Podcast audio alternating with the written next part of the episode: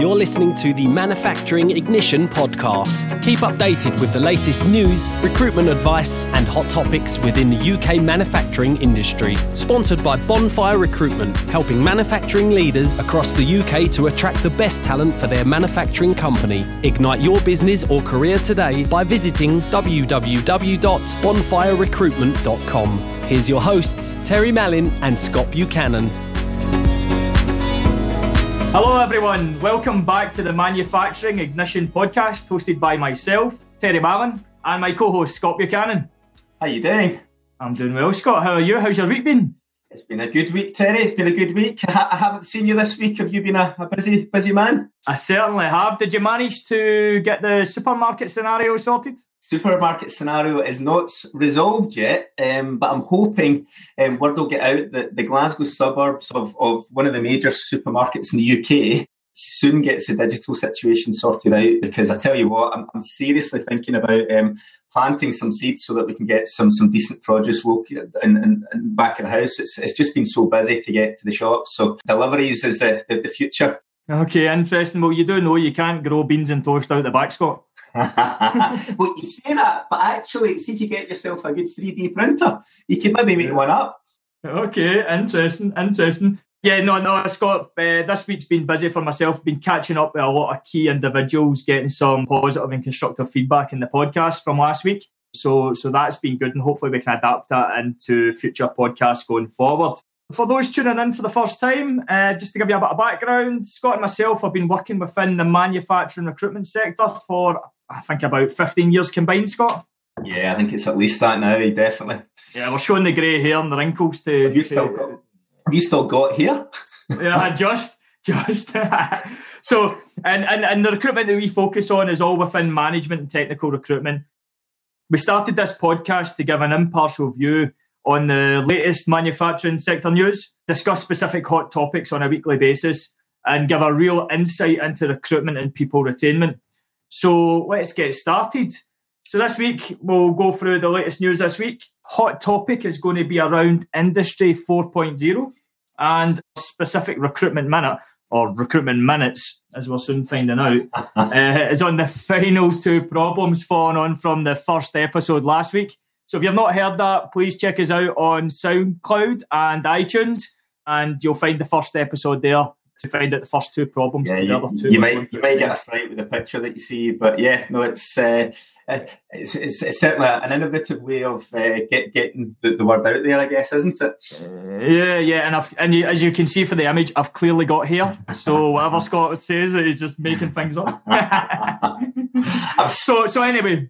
Anyway, without further ado, Scott, what's the latest news out there this week? Yeah, well, this week's been an interesting time within the, the UK manufacturing sector. Um, it would appear that the performance is, is up um, October 2017. The, the, downside argument of that is there's a likelihood of an interest rate rise um, in the, in the economy. So I don't know if, I don't know if you saw anything okay. related to that during the week, Terry? Yeah, yeah. I actually had a read this morning. Uh, the Independent posted an article online, and they mentioned that the Purchasing Managers Index or the PMI has came in at fifty six point three for October. And to compare that to the previous month in September, it came in at 56. So there's an increase there. Expectations were actually set at 55.8.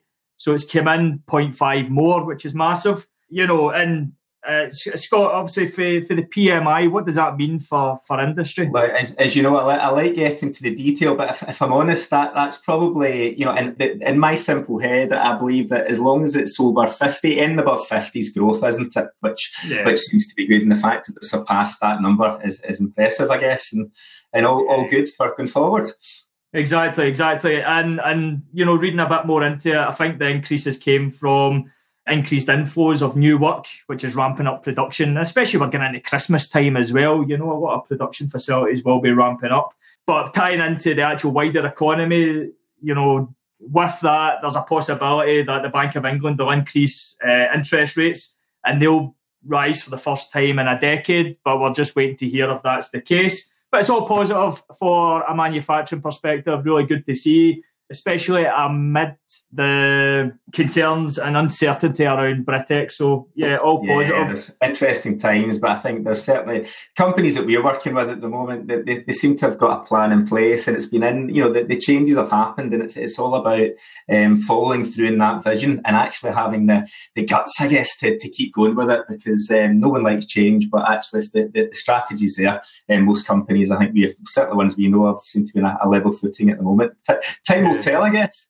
yeah, and exactly, and, and and on the actual insight into, I, I noticed in this morning as well in the Financial Times, the pound gets a boost from UK manufacturing rate expectations. To put that into context, uh, there's a 2.4% rise on the euro and a 1.5% rise in the dollar. So that can only be positive, you know, for manufacturers buying ingredients or materials, or alternatively selling outside the UK. They're getting a bit more bang for their buck. Yeah, they might be able to hedge their, their money now a bit better than what they've been able to because there's not been much margin at all, has there? And and Scott, you better moving on to the next bit of news. You better get the old bow tie, the old dicky tie looked out. It's the Food Manufacturing Excellence Awards tonight in Park Lane, London. Very Not nice. a game of Monopoly. it's a beautiful hotel. Um, I don't know if you've, you've ever been in it, but uh, yeah, it's. Tonight's tonight, Terry. Um, nope, nope. I, I, only see Holiday Inns. I don't see the likes of Park Lane. But I know it's in its 17th year, the awards, and there will be 60 food and drinks companies all competing for uh, some prestigious awards. You know, Bakery Manufacturer of the Year, I know Addo's up for that, and a company, The Bread Factory. Now, The Bread Factory, interesting, having a bit of an insight. It's a really dynamic entrepreneurial bakery based in London. Right. Uh, they're doing some great things, and there's a company called the British, uh, the Great British Biscotti. Now that's interesting. I don't know the business that well, but actually, when you look further down, they're also up for SME Innovation of the Year award. So they must be doing, they must be doing some good things. That's probably because you're eating all their, their product a bit. Yeah, probably, probably. And Chilled Manufacturer Award of the Year, uh, Hitchens Foods and Wiggins up for that, which is a party back of her. Obviously, I do a lot of recruitment in the Northwest, so I know that business uh, well. And one that's obviously of interest to us, specifically, Scott, for Future Stars, the Young Talent of the Year Award. You know, uh, one for us to keep an eye out for the future stars for the companies that we recruit for. Interesting. And uh, uh, is, is your name on that there, Terry? Are you are you now at the wrong side of twenty one for that? Yeah, I'm I'm I'm uh, I'm now thirty one. I'm beyond that now. You know, I'm just in the general the general ad- admission side of it. So yeah, so I, I, good luck to all nominees tonight from ourselves. And then and then further down the line, Scott, there's a, another live event in London on the 21st to the 23rd of November, right. which is Food Food Matters Live. They've just released uh, an event preview which is basically a 49 page PDF. You can Google it and see it online. But the most interesting part for me, Big Heston Blumenthal is going to be there. you do like his food and his ideas. He's, he's, he's incredible. Did, did you see the one? I know this like deviation here. Did you ever see the one where he, he was working? I think it was for one of the major airlines, British Airways. I think it was where he sampled or he was trying to create their menu that allowed for the, the effects of altitude on food, on taste buds. Did you see? Right? Yeah. Apparently, we are um, our taste buds change at altitude. And there's a lot of, of I won't bore you with the science behind it all because I don't know it, but the, the, the salt content within it all has a dramatic effect actually on what you can actually taste at height. Um, and he worked out a plan around it all. It was incredible. I don't know whether it's still about YouTube or whatever. Okay. Maybe one for you to watch. Maybe one there. Yeah, yeah. So that's Food Live Matters in London, the twenty first to twenty third of November. You want to see Heston face to face? There you go. There's your opportunity. You seem to be talking a lot about food this weather, Terry. I mean, uh, did you hear about? Um, I thought you were the car man. Did you? Did you hear about the, the new fast car that's on the block, the the Bloodhound? Did you hear about it? I did. Uh, yeah, is that was that the the cars? The, the you know, because you know I'm big into my, my cars, but I seen something about something designing a car to go a thousand miles per hour. Yeah, and I, I double checked, you know, I double looked rather um, when I when I saw that number, a thousand miles an hour on land. Really? Yeah, I mean, I did see it in the news, but I mean, I know the, the existing record is 763 miles per hour, and that was 10 years ago in October 1997. Still that was. Aye. Oh, I mean, that's I mean that's ridiculous. But I know they were doing some tests down in down at Cornwall Airport and it was the first time the public have seen it, uh, where 4,000 people basically went to watch this car doing tests on a. Uh, and I think the, I mean, just to give you an idea, the runway is about 1.7 miles long. But, you know, I mean, the, the article that I read says it's moving a step closer to the goal by completing a series of 200 mile per hour tests. Uh, on that 1.7 mile runway. My view on it is 200 mile an hour to 1,000 mile an hour. There's a big, massive jump there. And especially in a 1.7 mile runway, if you were going to do it a wee bit faster, I'm sure you would have got it up to some sort of speed on that. Considering you get to zero to sixty in like whatever uh, on a on a supercar these days, what's your thoughts? Yeah, I wonder what happens with the gearing in that. Um, if there is gearing, it probably isn't. It'll be jet, I would assume. Um, so actually, um, I guess it's like trying to go from you know on a motorway, you know, you're 80 miles an hour to in this case 800 miles an hour, 1,000 miles an hour. um, yeah. That must be pretty noisy. Can you imagine standing next to that thing? That'll be, that'll be impressive. Aye, HSE will be all over that. You know, your, ear, your, your ear duffs in for that.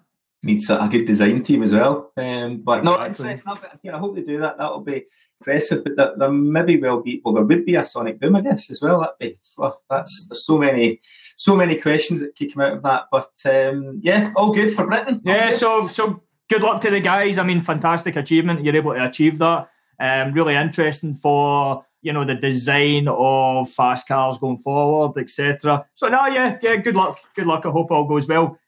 Okay, so I think that wraps up sort of the brief news, Scott. Now we'll move on to hot topic this week, which is Industry 4.0. And Scott, you were giving me a wee bit more of an insight. I remember last year into this, you know, Industry 4.0. What, what you know, can you can you give me an insight again into what exactly yeah. that, that stands for? Well, I mean, it's it's the new, it's the way things are going. Um, it's been talked about certainly in the, the Scottish and, and, the regions community for a long time. I think there's conflicting arguments about um, how advantageous it can be for given business, depending on the size and scale. But I mean, by definition, I believe it's it's Industry 4.0 is using innovation and technology to create um, smart factories where IT systems monitor physical processes and are able to make decisions without human intervention. All right. I mean, the way I look at it um, is it's more smart technology. Um, and it's relating to you know the next industrial revolution, um, which is centered around intelligent manufacturing and bringing together contemporary automation data exchange and new manufacturing technologies. And I think okay. the question that, that I, well, having spoken to a few people about this and of various shapes and sizes of organisation, actually, it seems to be what value this would actually give at this point in time to them. Do you see? And, and whether actually the, the you know the technology is worth the investment versus the return.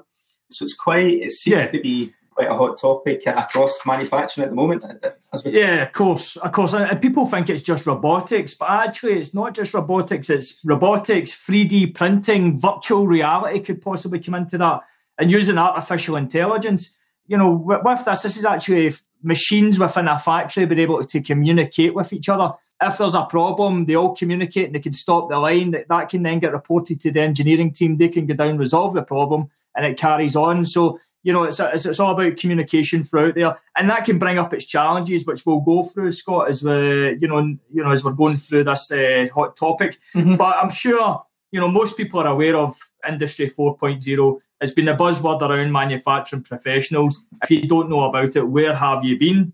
And and what I'd rather us do, rather than us going over the same old discussions, we thought um, it would be wise to discuss what is the reality of the transition to smart factories and what are people doing rather than talking about this currently? Yeah, does that, does that yeah. sound okay?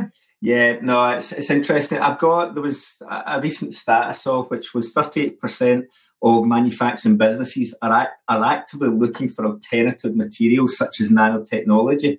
And actually, at least half of these companies believe that these trends will become widely adopted in the future do you know that way? So it's it's the innovation piece again, isn't it? It's about making yeah. sure that I think all factories are keen to make efficiencies, and it's it's adopting, you know, the embracing and adopting um, technology. Um, and allowing you know money to be made, I guess, and then making yeah. the factory more competitive.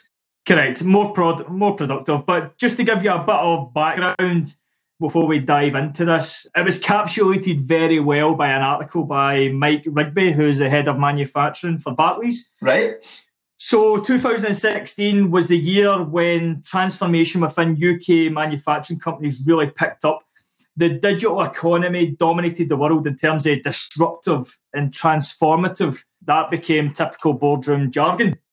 Moving into January this year, 2017, it's been described as a year of opportunity for manufacturers. Now that we are near the end of 2017, how has that transpired? Where are we with that process? So I've done a bit of digging, Scott, right. to see where we're at. So so far in 2017, as we touched on in the latest news, the PMI is on an upwards trend, and that's that can only be positive for manufacturing. On the back of that, order books are hitting a level last seen, you know, a high level which was last seen in 1980s. SME manufacturing companies they grew at their fastest pace since 2010 I think that was driven by, you know, export order books reaching a 20 year high off the back of that. So it's all very, very positive for manufacturing so far in 2017. Some people might say this might be a direct influence due to people becoming more productive, embracing innovation, which could be related to Industry 4.0. My personal opinion, you know, when I've been in companies throughout 2017, I'm not seeing still enough companies making capital investments and especially at a time when when innovation is so widely available and so promoted. I do understand there is a hesitation for investment though, due to what's going on with Brexit and the you know and and, and the external influences. But sitting right here in November, the first of November 2017, with the positive trends, maybe this is a time to start thinking about investing as they say, Scott, the old saying, the early bird catches a worm. What's your thoughts? yeah, I think, look, I was recently at a conference up up uh, the up over Edinburgh, and I think one of the, the key points of that and the debate um, within the, some of the individuals present was along the lines of, you know, you have, you know, the big boys there, whether it's a Siemens or, you know, a Bosch or, you know, a, a massive organisation um, trying to add value to a traditionally ran, in our case, a Scottish company who have had, you know, good processes in place, have got a good product, and actually um, being able to almost educate, you know, that business in terms of right, do you know what? If you if you embrace this piece of the technology, this will actually allow you to evolve whatever it is, and actually longer term, um, you know, will, will increase output. And I think one of the fearful factors of of many manufacturing companies is actually the impact on yes the bottom line, but also the the perception in the market of staffing levels. And I think that there seems to be an incorrect perception, in my view, that robots are going to take over over the you know over the world, and, and as a result, is actually going to get rid of jobs.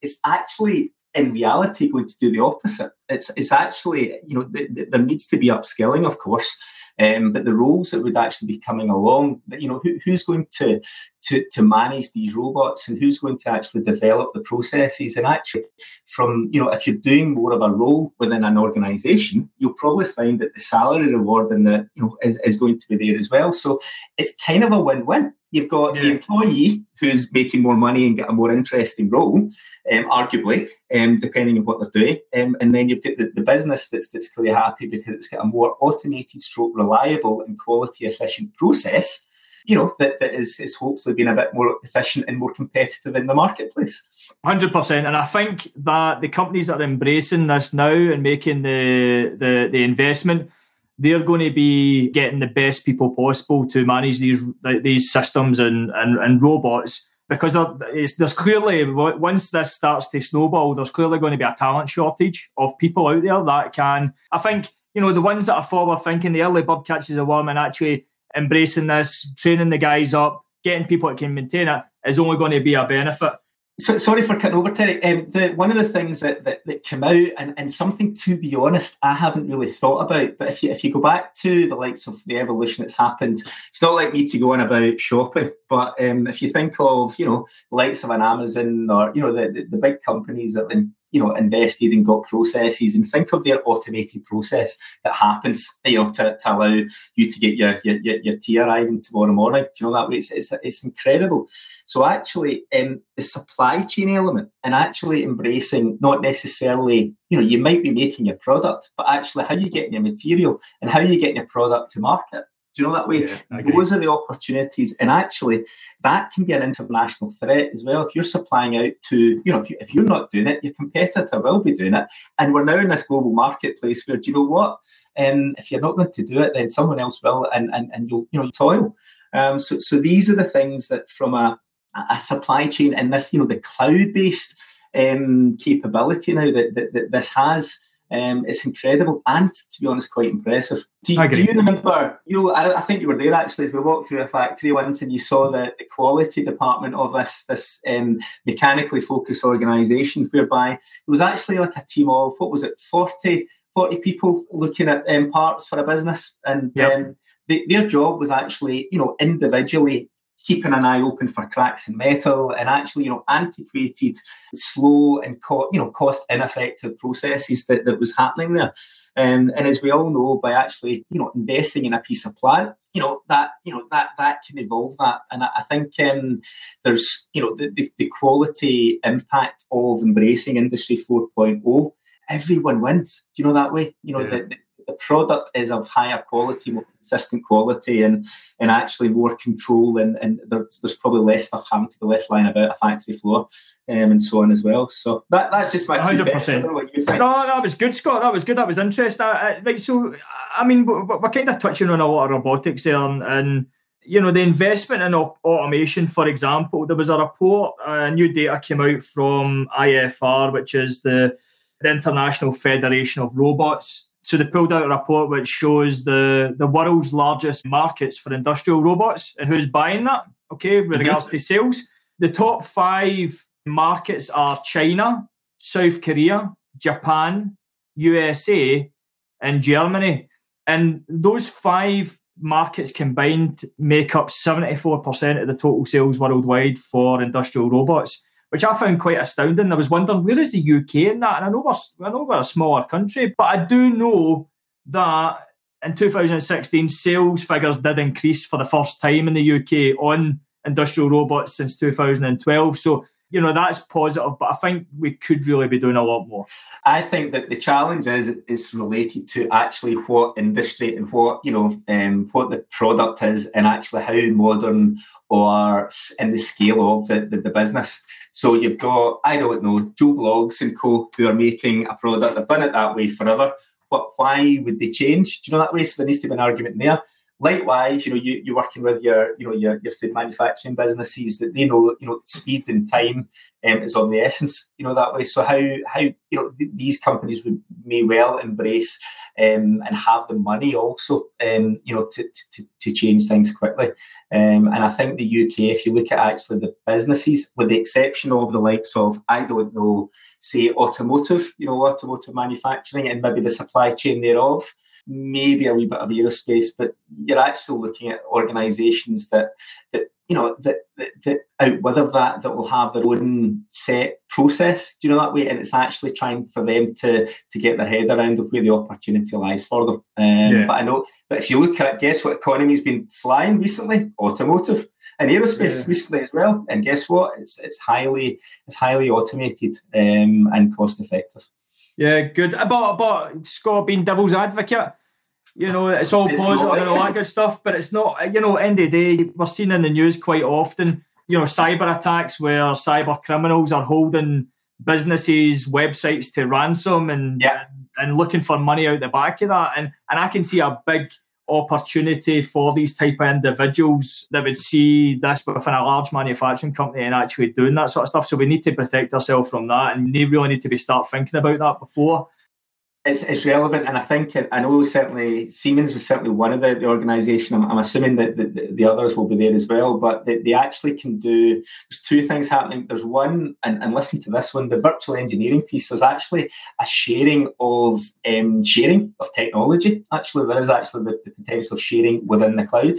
Um, and there's also the companies that um, would also have their own private, you know, their own perfectly private and safe, stable cloud with all in, you know, with all the, the ties in, in there. So that certainly, I haven't heard of any stories of technology being pinched, if that makes sense. As in, you know, we've heard of um, the IT related, you know, scenarios that we're all aware of. Um, but actually, I, I, haven't yet heard. Maybe it's around the corner. I don't know. But you know, yeah. a factory closing down because someone's jumped in or that, because I think it is very well protected by, and, and companies pay a lot of money to these, you know, to the big players to, to make sure that their, their data is safe and secure.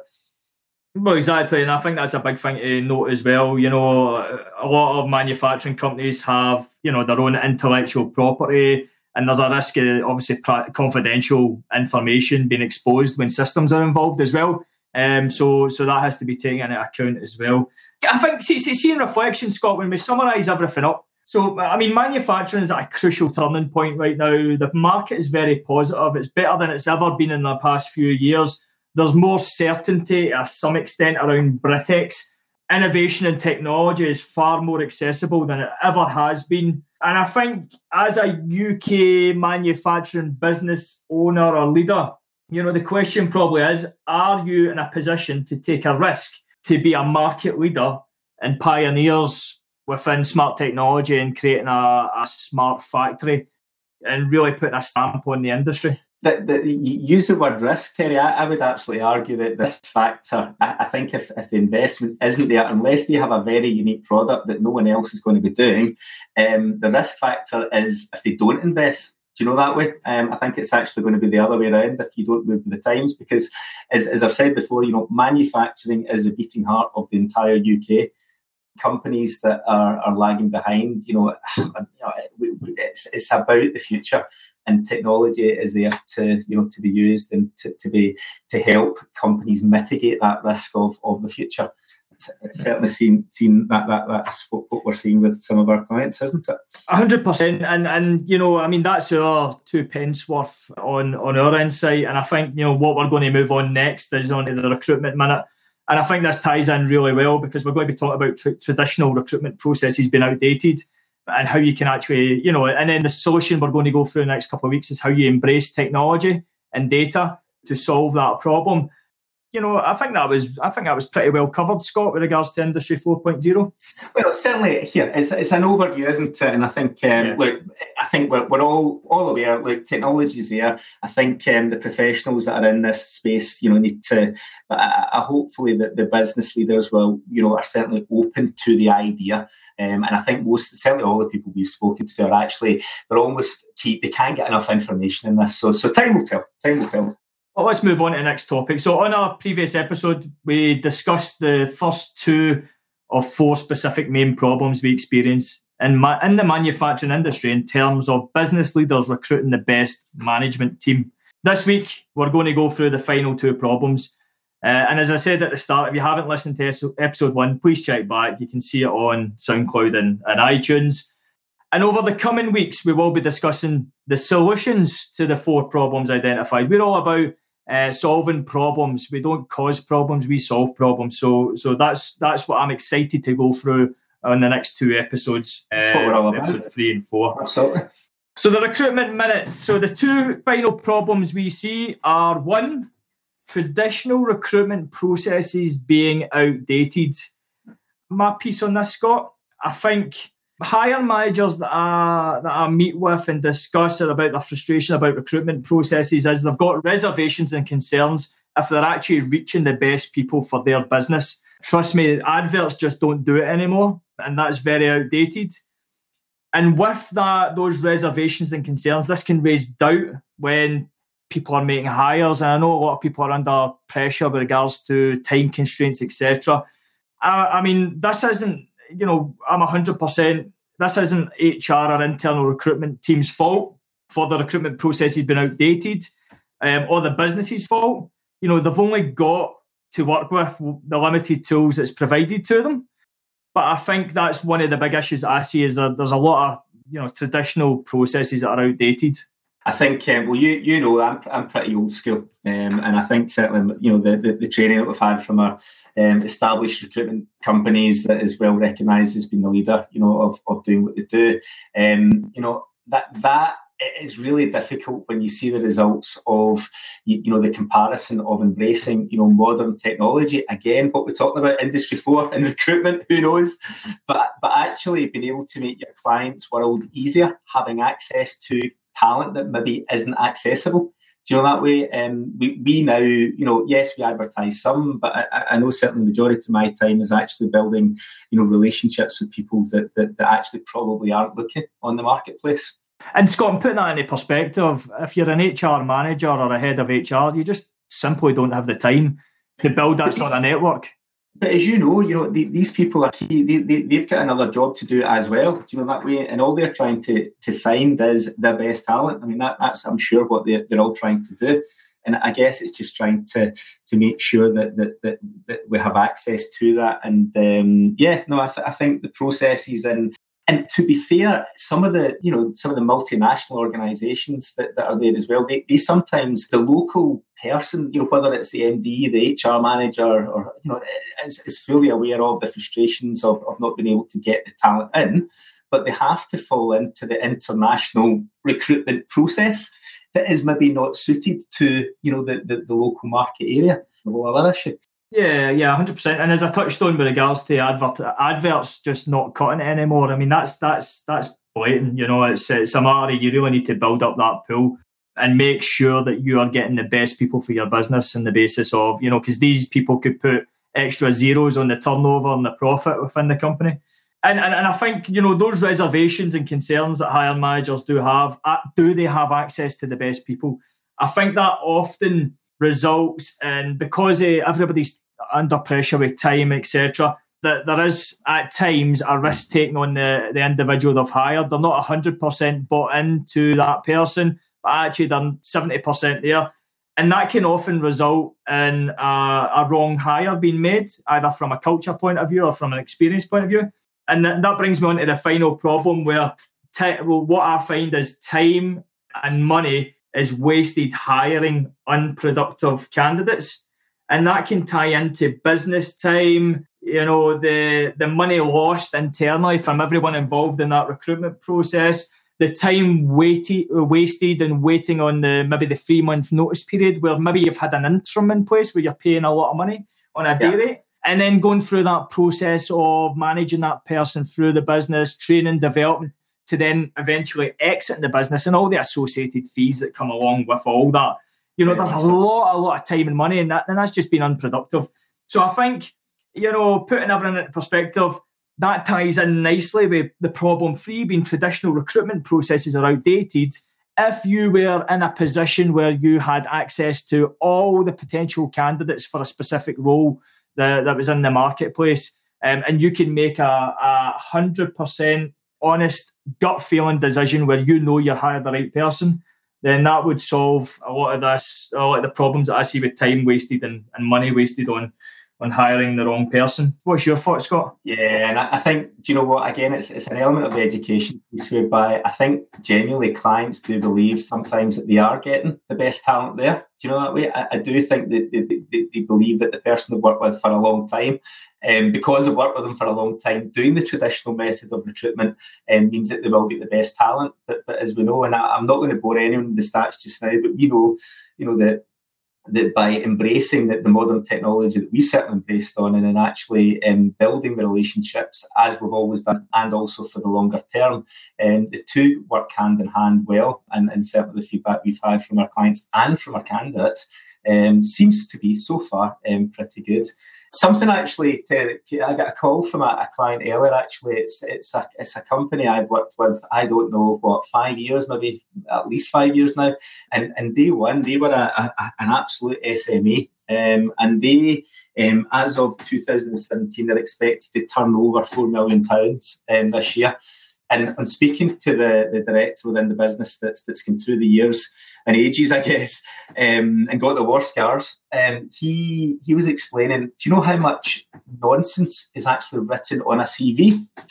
And I was thinking that is such a that's an interesting point. Do, do you ever hear that, Terry, whereby you've got, you know, you speak to a candidate and they've written word for word down what you know what they do as a job, but actually when you question them, that they actually can't give you the depth. Have you ever had yeah. that? Yeah, yeah, no. It's, it's, sometimes you know, not, not, not. I mean, at the end of the day, Scott, you know, we do a lot of video interviews and stuff like that, which puts a wee bit of gut feeling. But I have had that before. Yeah, yeah. So that's quite interesting. Yeah, well, what the, the client was explaining was actually that he's he's now got to the point, and actually talking about that that video interviewing piece, he, he actually requested it um, from us now to for a couple of candidates so that so that they can actually compare. Actually, they're more interested in what they see on the basis they've got the credit. You know, that they've got a CV and there's a, the potential in there from bullet points. But the actual guts is, is more about what the, the candidates actually say, um, because yeah. that's what they know. They can see the eyeballs and they can see what's going on. Exactly, um, but it allows people to put a wee bit more meat about their bones. Just to summarise, then, so traditional processes we feel are outdated uh, within manufacturing companies, and that can result in the time and money wasted hiring unproductive candidates. So, over the next two following podcasts, we'll go through the, the solutions that we find that can hopefully help you as a manufacturing leader or an HR manager to hopefully take some tips and advice, um, if we can, and, and, and embrace that within your business to solve those problems. Yeah, absolutely. Always happy to help and, and work closely with companies and, and help solving problems is what we do. Yeah. So Scott, did you see the moving on to just just that says obviously we'll, we'll close off there, but you know, uh, did you see the the email that we're you know so we guys just to get you up to speed, we've done a lot a lot of work to improve our website to make it more streamlined. But what we've also gave a facility is for people who manufacturing professionals who we work with who are looking for a career change. We actually are able to give them access uh, to their own profile via login. And what that allows them to do is actually log in, they can update their latest CV, they can update their preferences, which allows me and Scott, if we're recruiting any confidential roles that might be of interest, and, and 90% of the people we work with aren't actively looking. They are literally only want to be uh, notified if the right opportunity comes up, which will allow them to progress their career or, or give them a new challenge or you know a benefit yeah, with regards to their location. To what they want. Yeah, yeah. Definitely. So, so with this login, Scott, what it actually allows the guys to do is to go in there and update it. You know, anytime they can update their preferences, which means as soon as we got a specific role on, our system automatically delivers a shortlist for us, uh, and these guys will be included in that shortlist, allowing us to contact them. So, very, very exciting. And I know we'd caught up, Scott, so I just wanted to. So, uh, everyone who's an existing candidate on our system as a manufacturing professional, there will be an email going out on Friday. And if you'll have your new login details, check it out. Please give us some feedback and let us know what your thoughts are about the new website, about the new login procedure. If you actually go in there and update your profile between Friday and midnight on Sunday, which is bonfire night, funny enough. uh, so if you update your details by Sunday, we'll put you into a prize draw that Scott will pick out the hat uh, to win a 3D printer tying in with Industry 4.0. Yeah, no, and it's it'll be yeah, it's it's such um terms of what our capability is with the system and the, the investment that we've got there, um, I think one of the things we, we will not do is, is to make sure that, well, that what we will do is making sure that the, the, the, candidates get spoken to about what they want to be spoken to about, not about things that's wasting anyone's time. So let, um, and I'll be interested to see if anyone that the deal is with the 3D printer though is that, that they can actually design a tin can for, for my beans or your beans to, in case this, this digital manufacturing piece doesn't kick off locally for me. But I thought I, I, I, thought you says you can create beans and toast through the 3D printer. That's what I'm saying. I need that person to be able to design it. I don't. I don't have the design capability, but um, so, so ah. a designer is going. A senior designer is going to. No, I'm kidding. Absolutely. Is that right? So that's why. That's why you came up with a prize, uh, guy. Uh, everybody, I gave Scott the option. You know, what what do you want the prize to be? And they came up with a 3D printer. It all makes sense now. Scott, I'll, I'll t- you know, let's close off there. That was that was really interesting. You know, next week we'll we'll be going through uh, latest news. The hot topic next week's actually going to be around the food to go sector and how it's actually going through multi-million pound growth. We all know how convenience food is on the up. More, most people are will go into Asda and buy the vegetable bags with cauliflower, broccoli, and carrots in it. Um, so we'll go through that as a hot topic and, and give you an insight into uh, you know interesting food that's out there uh, within the food to go sector. And then more importantly, Scott, we'll go through the solutions to the problems we've, we've identified in the last two podcast episodes. Uh, so yeah, that's us. That's a wrap. Sounds good. Well, hope you have a good week, Terry. And uh, yeah, I look forward to, to catching up next week with everyone. Yeah, good, good. So, guys, any feedback, any advice, any questions, you know, even we're looking for key topics that you would want to specifically hear, please just drop us an email. Uh, so you can, you can, my email address is terry at bonfirerecruitment.com and Scott is scott at bonfirerecruitment.com. We look forward to catching up with you all next week uh, and take care.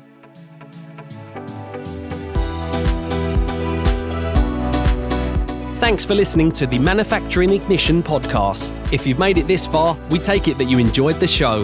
In return, we'd love it if you'd leave us a rating and review on iTunes. Subscribe while you're there, and we'll catch you for the next episode.